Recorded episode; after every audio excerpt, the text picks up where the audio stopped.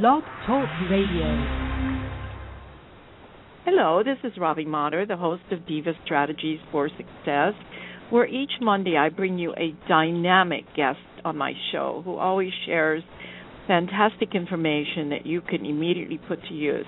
Today I'm honored to have Corey Poirier, and he is an award winning, high demand speaker. speaker. He's presented to over 50,000 attendees since 2002, so he doesn't get those stomach flutters anymore to speak. He is host of the Conversations with Passion radio show, which is also on Blog Talk uh, Radio. It features uh, the likes of Chicken Soup, Jan, Jack Canfield, and Dr. David Suzuki, founder, publisher of one of Atlantic Canada's premier business publication. He's a five time acclaimed and best selling author, and his books are the Conversation with Book series. He is the CEO of a thriving event, seminar and events company. More than 2,500 different people have gone through his sleeves, rolled up style training, and seminar programs. He's a founder of a media company that now includes audio, video, and print media, and an interviewer who has personally interviewed more than 2,200 of the world's high achievers. As a result of his highly customized dynamic talks, he has close to 10,000, uh, I'm sorry, 1,000 testimonials, comments available on request, and he's also has three audio programs. Welcome, Corey. I'm so honored to have you on my show. Well, thank you so much, Robbie, and I am honored myself to be on the show, and I'm looking forward to it. Can you share a little bit about your background with my listeners? Yeah, absolutely. I can I can start uh, basically by telling you about my roots, which probably uh, explains as much about me as anything else. And uh, I can tell you right. I won't I won't uh, take you from you know uh, day one until uh, 38 years of age. But what I will tell you is that to start right from the very beginning, my name, because I was asked this the other day, so I thought I'd share it here. Uh, how I came, my name came about because the name Corey and Poirier. Usually, you don't hear a lot of Poiriers that. Uh, first name are Corey, and you don't hear many Corys with an E in their name. And where that all came from is uh, my grandmother. Actually, whenever I was younger, my mother called her from the hospital and said, uh, actually my great grandmother, and said, uh, "What do, what should I name him?" And uh, she said, "I'll call you back in a half hour." And so she called her back at the hospital, and she said, "I want you to name him Corey." And my mother said, "Well, where'd you get that name now?" And she said, "Well, I was watching Another World, and my favorite guy is Mac Cory, but Mac is too old of a name to give him." So, so I just I was just reminded of this the other day, and I thought I'd share that. And the E in the name came from my mother wanting to uh, also pay a tribute to my grandfather, whose first name was Eddie.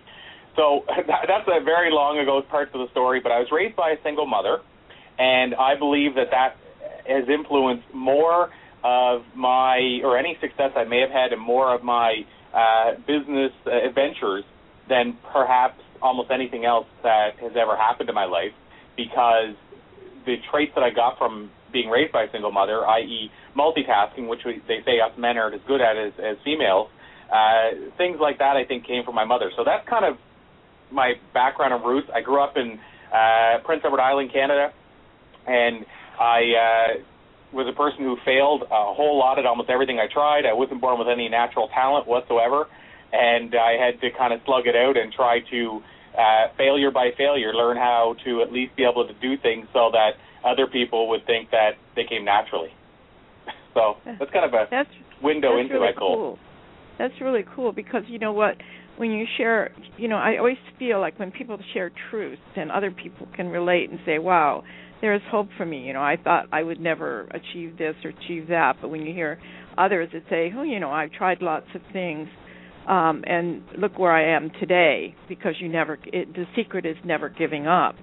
Um, you've done a number of interviews with many high achievers. Have you discovered any common traits? Absolutely, and in fact, after we got the cool part about it, uh, Robbie, which I think is just worked out well for me, is that I started with a, a newspaper, and then years later I, I relaunched a similar newspaper. But what's cool about starting with a newspaper is you're able to document everything because we're putting it out print. So the cool part is the interviews are documented, and we I can go back and do any stats or research I want. Whereas if somebody does interviews and you know they just do a handwritten interview and then they share it verbally or on a blog, they might not have as much opportunity to actually document it and have it out there as proof. But what I love about what the way we've done it is most of those interviews, other than the recorded ones, are actually in print. And so what really came out of it is I was able to go back and say, okay, what are the common traits? And I really wanted to know that to share it both in my speaking engagements and also to share it with others who I hopefully can mentor in some way or, or even uh, you know work with as a mentor protege. And so common traits, I would say the top three, top of my head. Uh, first one, and maybe I'll start from I'll start from the third and work my way up. So the third most common trait we discovered was that lifelong learners are leaders. And so what I mean by that is people that dedicate themselves to personal development and lifelong learning are the people that are that rise to the top and stay at the top. So that would be kind of the first most common trait is these people uh, dedicate to never stopping to learn and never stopping to develop. And if you want to even put a number on it, I've seen a statistic recently that said they did a study that showed the top 2% of CEOs in North America uh, had one thing in common, and that was that they all read an average of one to three books a month. Well, yeah, that's yeah. You never you, you never should stop learning, no matter what age. And what what would number two be? Well, and and just to let you know, this is kind of cool too. Uh, to, to finish that off, the, the other one in terms of learners are leaders and reading, they, that same study showed that the average North American read less than a cha- uh, half a chapter a year. So wow. there's a really important message there. Um, second uh, most common trait it was the power of focus, and to uh-huh. put a real big stamp on it, wasn't just that they could focus on what they wanted to achieve. It was they could avoid the distractions that you know the rest of us get stuck with. So as an example, in almost every one of those interviews, not once did a high achiever say to me, Corey, I have to leave the phone on in case. I have to send an email now. Uh, there's somebody sick in my family, so I might have to take a call.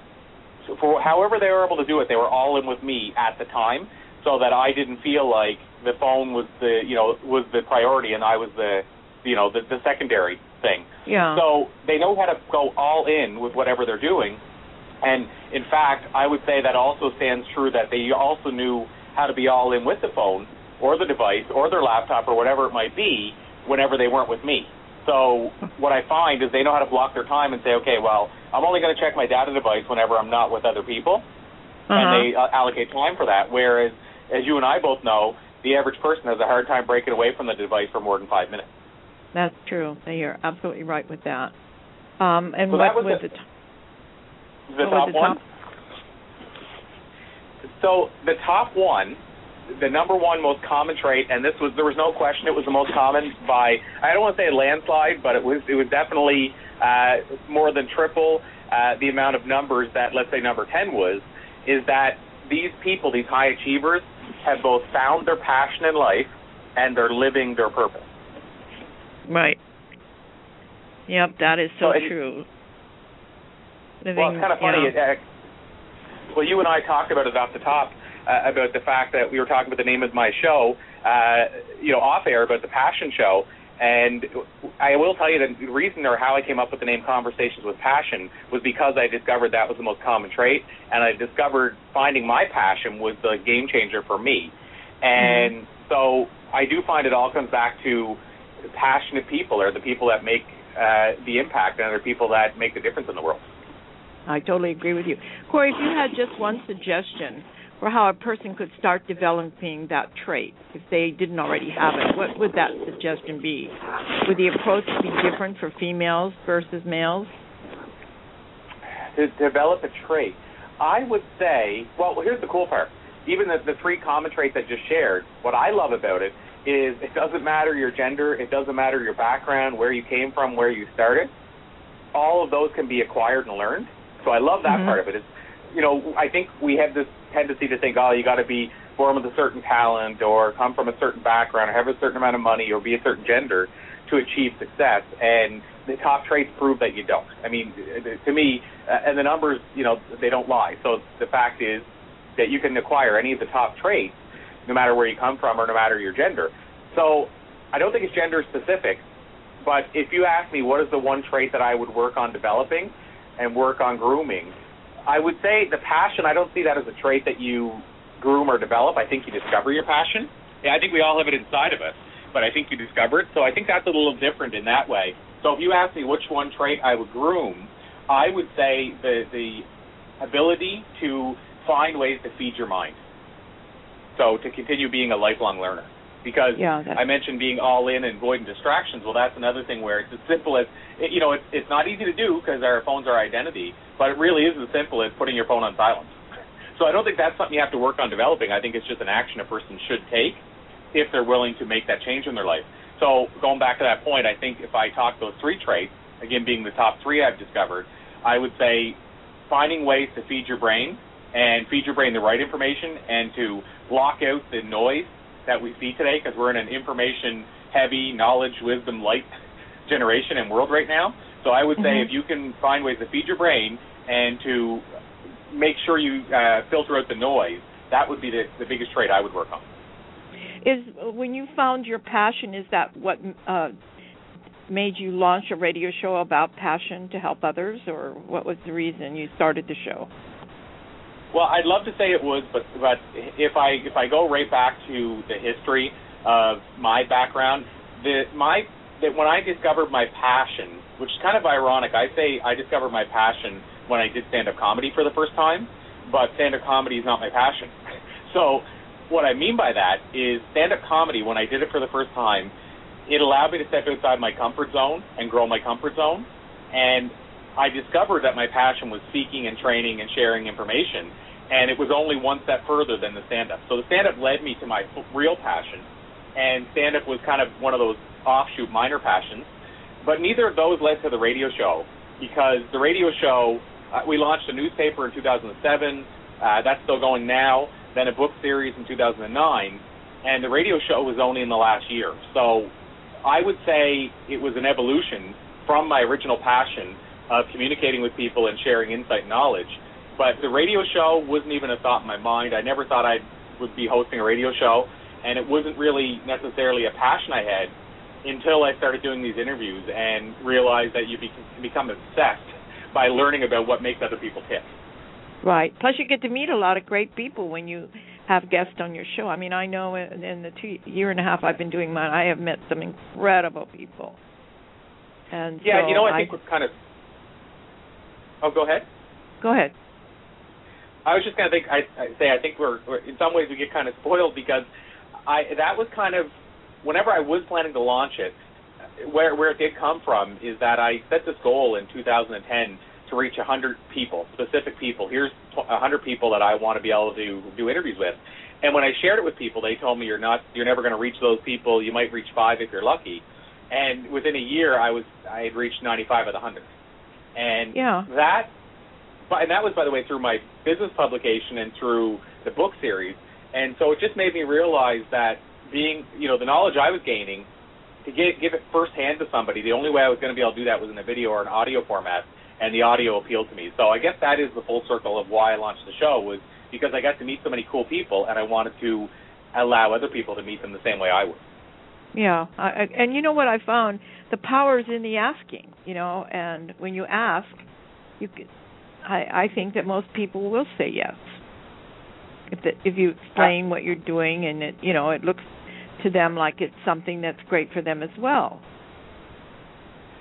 Yeah, I will. I will share as well, and, and it's funny because I mentioned that hun- top hundred list, but of course I had already been through a, a lot of interviews with high achievers at that point. But it was just that list was specific, and I want said this is these specific people, and that's why it was significant to me is actually reach 95 percent of them. But at the same time, one of the things I will share too, Robbie, you mentioned a big thing to me is, and I won't go too far into this, but the law of attraction has become kind of a big buzz for quite a few years now, thanks to the movie The Secret. And I'm glad that it brought, you know, the per- personal development and self-help world to so many people that, you know, did, hadn't thought about it before or hadn't been exposed to it.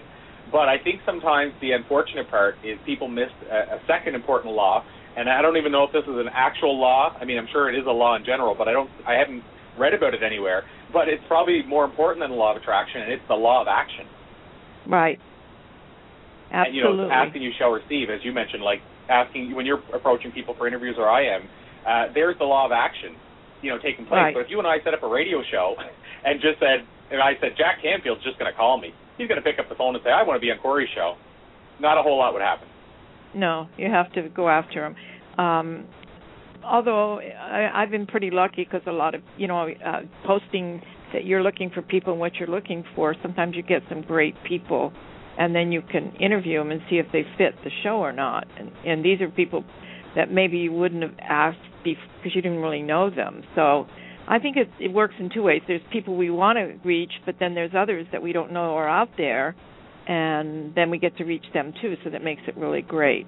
Um, would you say that um, when what are some of the specific benefits uh, to discovering one's or living one's passion fully?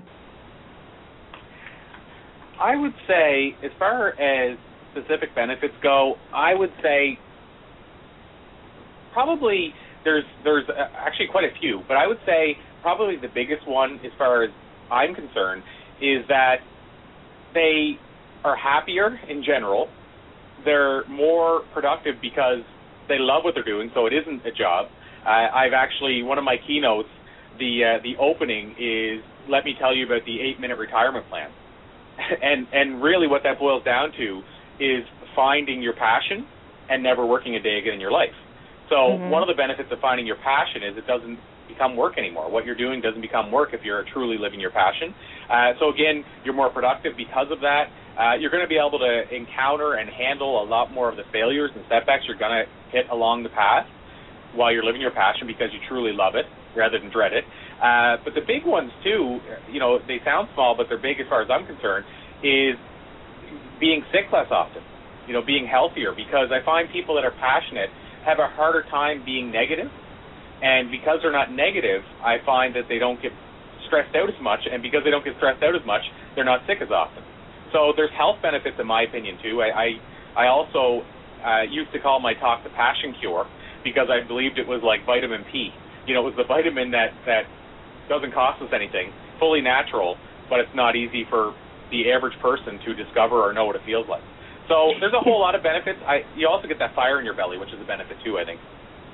How do you deal like I'm sure you've run into people who they're they have a job. They hate their job, but they're they they're scared to take that step out to really go into their passion because you know they need the money from the job or something how do they how do you motivate them that until they do take that step they're never really going to be happy or achieve big success well, I'll tell you what what I tell a person because I get that question often. Uh, you know, it's not even on social media whenever I might put a little post out about living with passion, I get people that'll come back and say, well, that's fine and dandy. However, I have to earn a living.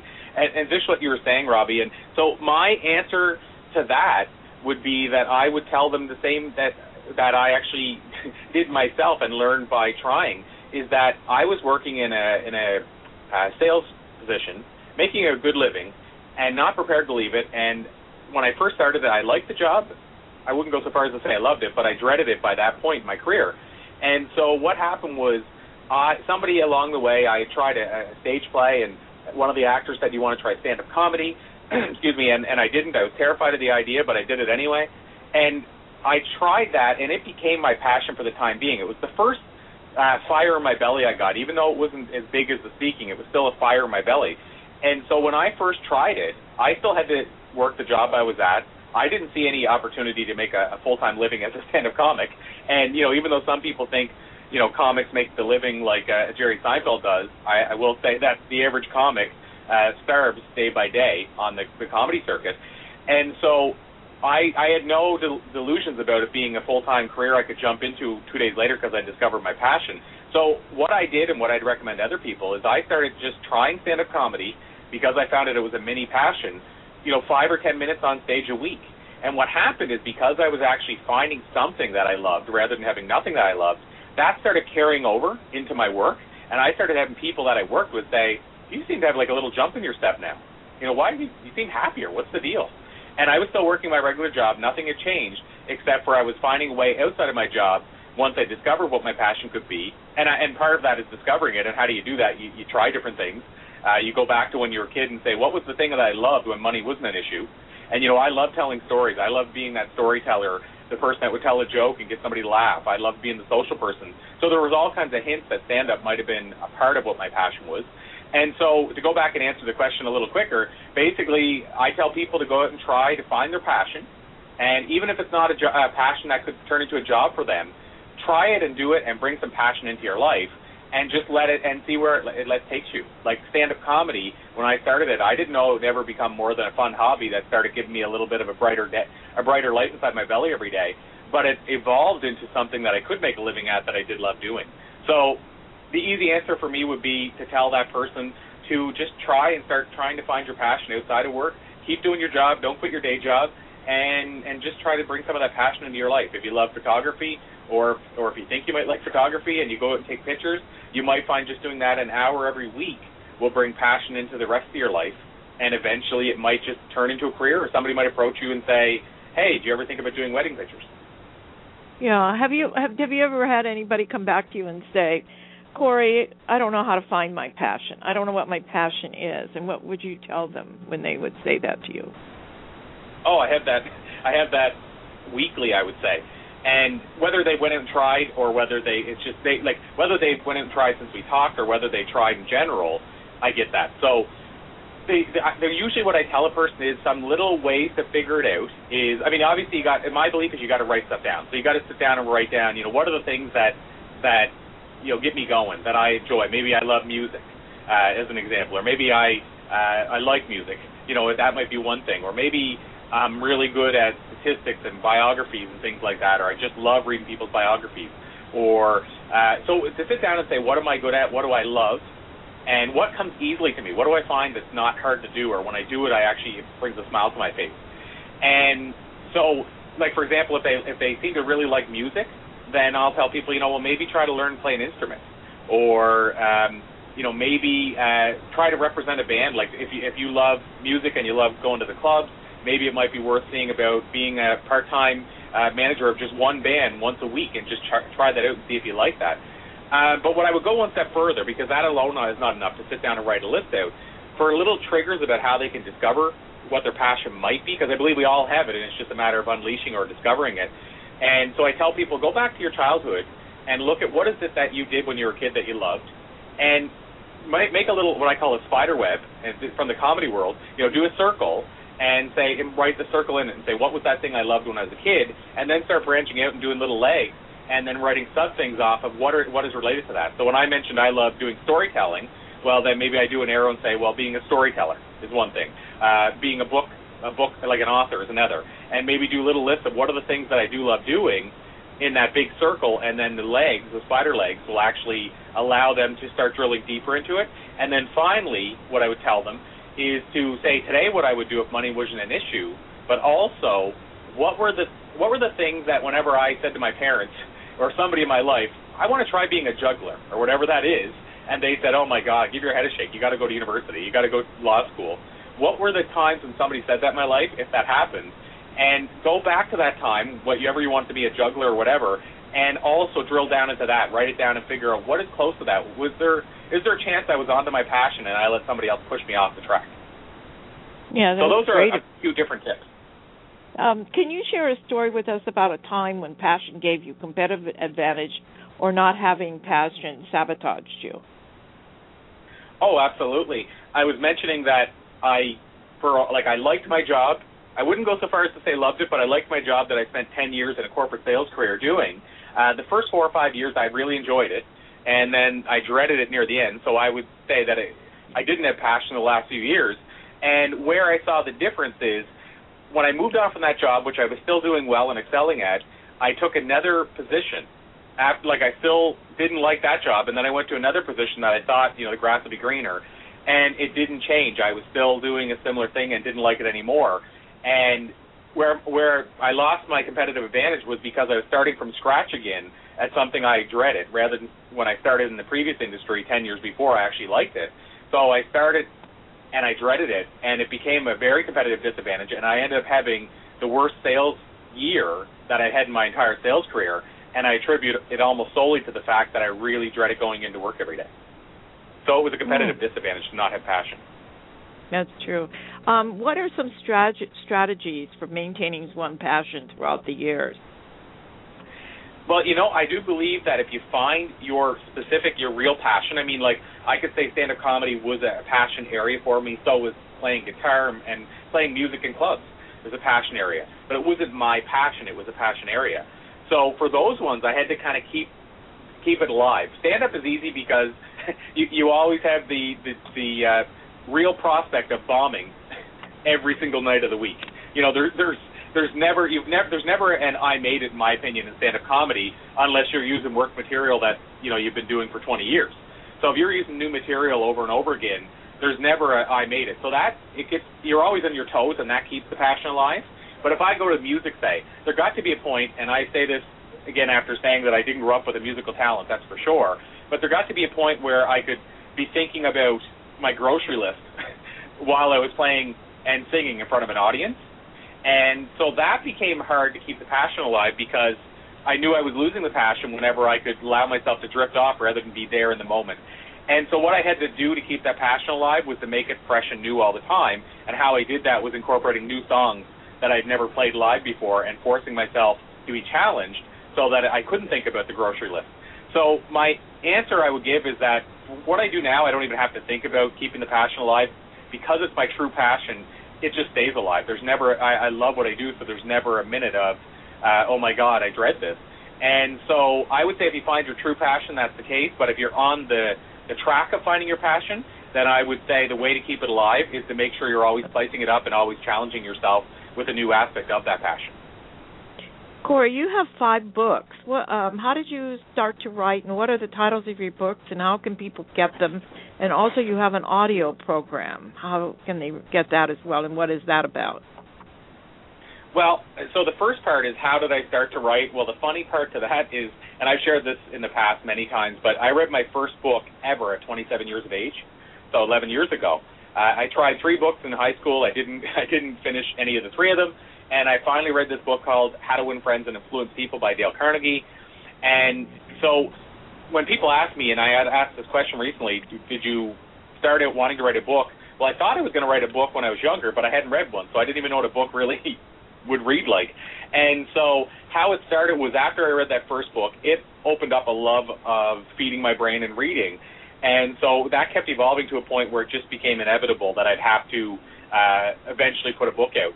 And how it started was from the, the business publication that I mentioned, the newspaper, that essentially involved me writing mini books every month. So eventually I just took the step and, and, and actually took the, the leap into writing a, a full-fledged book. And the four books, uh, first four books I put out were in one series called Conversations With, as you mentioned off the top. Um, people can get those on my website, which is CoreyPoirier.com, uh, spelling C-O-R-E-Y. Would you, would you spell your name so they know how to type it in? Yeah, absolutely. So it's uh, C O R E Y P O I R I E R dot com. And if uh, one of your listeners Googles anything close to that, I'm pretty sure it'll come up anyway.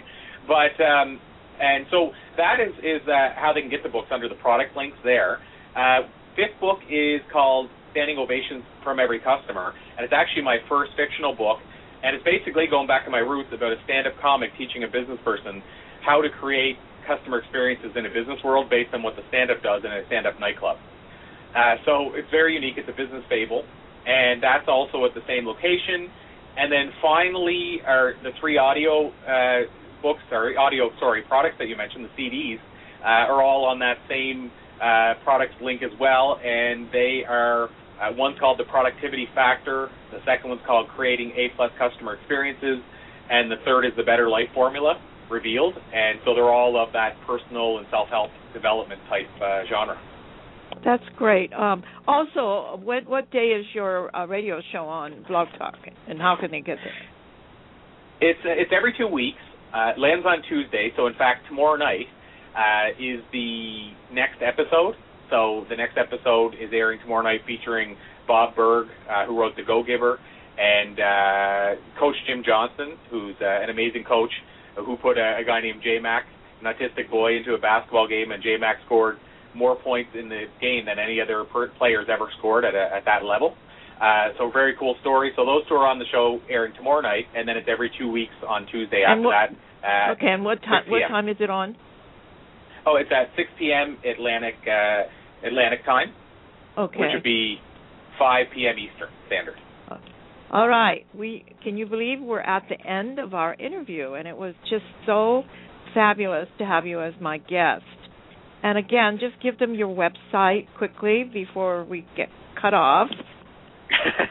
okay, well, thank you so much, Robbie. And the website again is CoreyPoirier.com, C O R E Y P O I R I E R dot com, and also they can go into conversationswithpassion.com as well. Okay. That's the thanks radio show. again. Bye Thank now. you so much. I really appreciate it. Bye. Okay. Take care and have a wonderful evening. You too. Thanks so much, Robbie. Bye bye.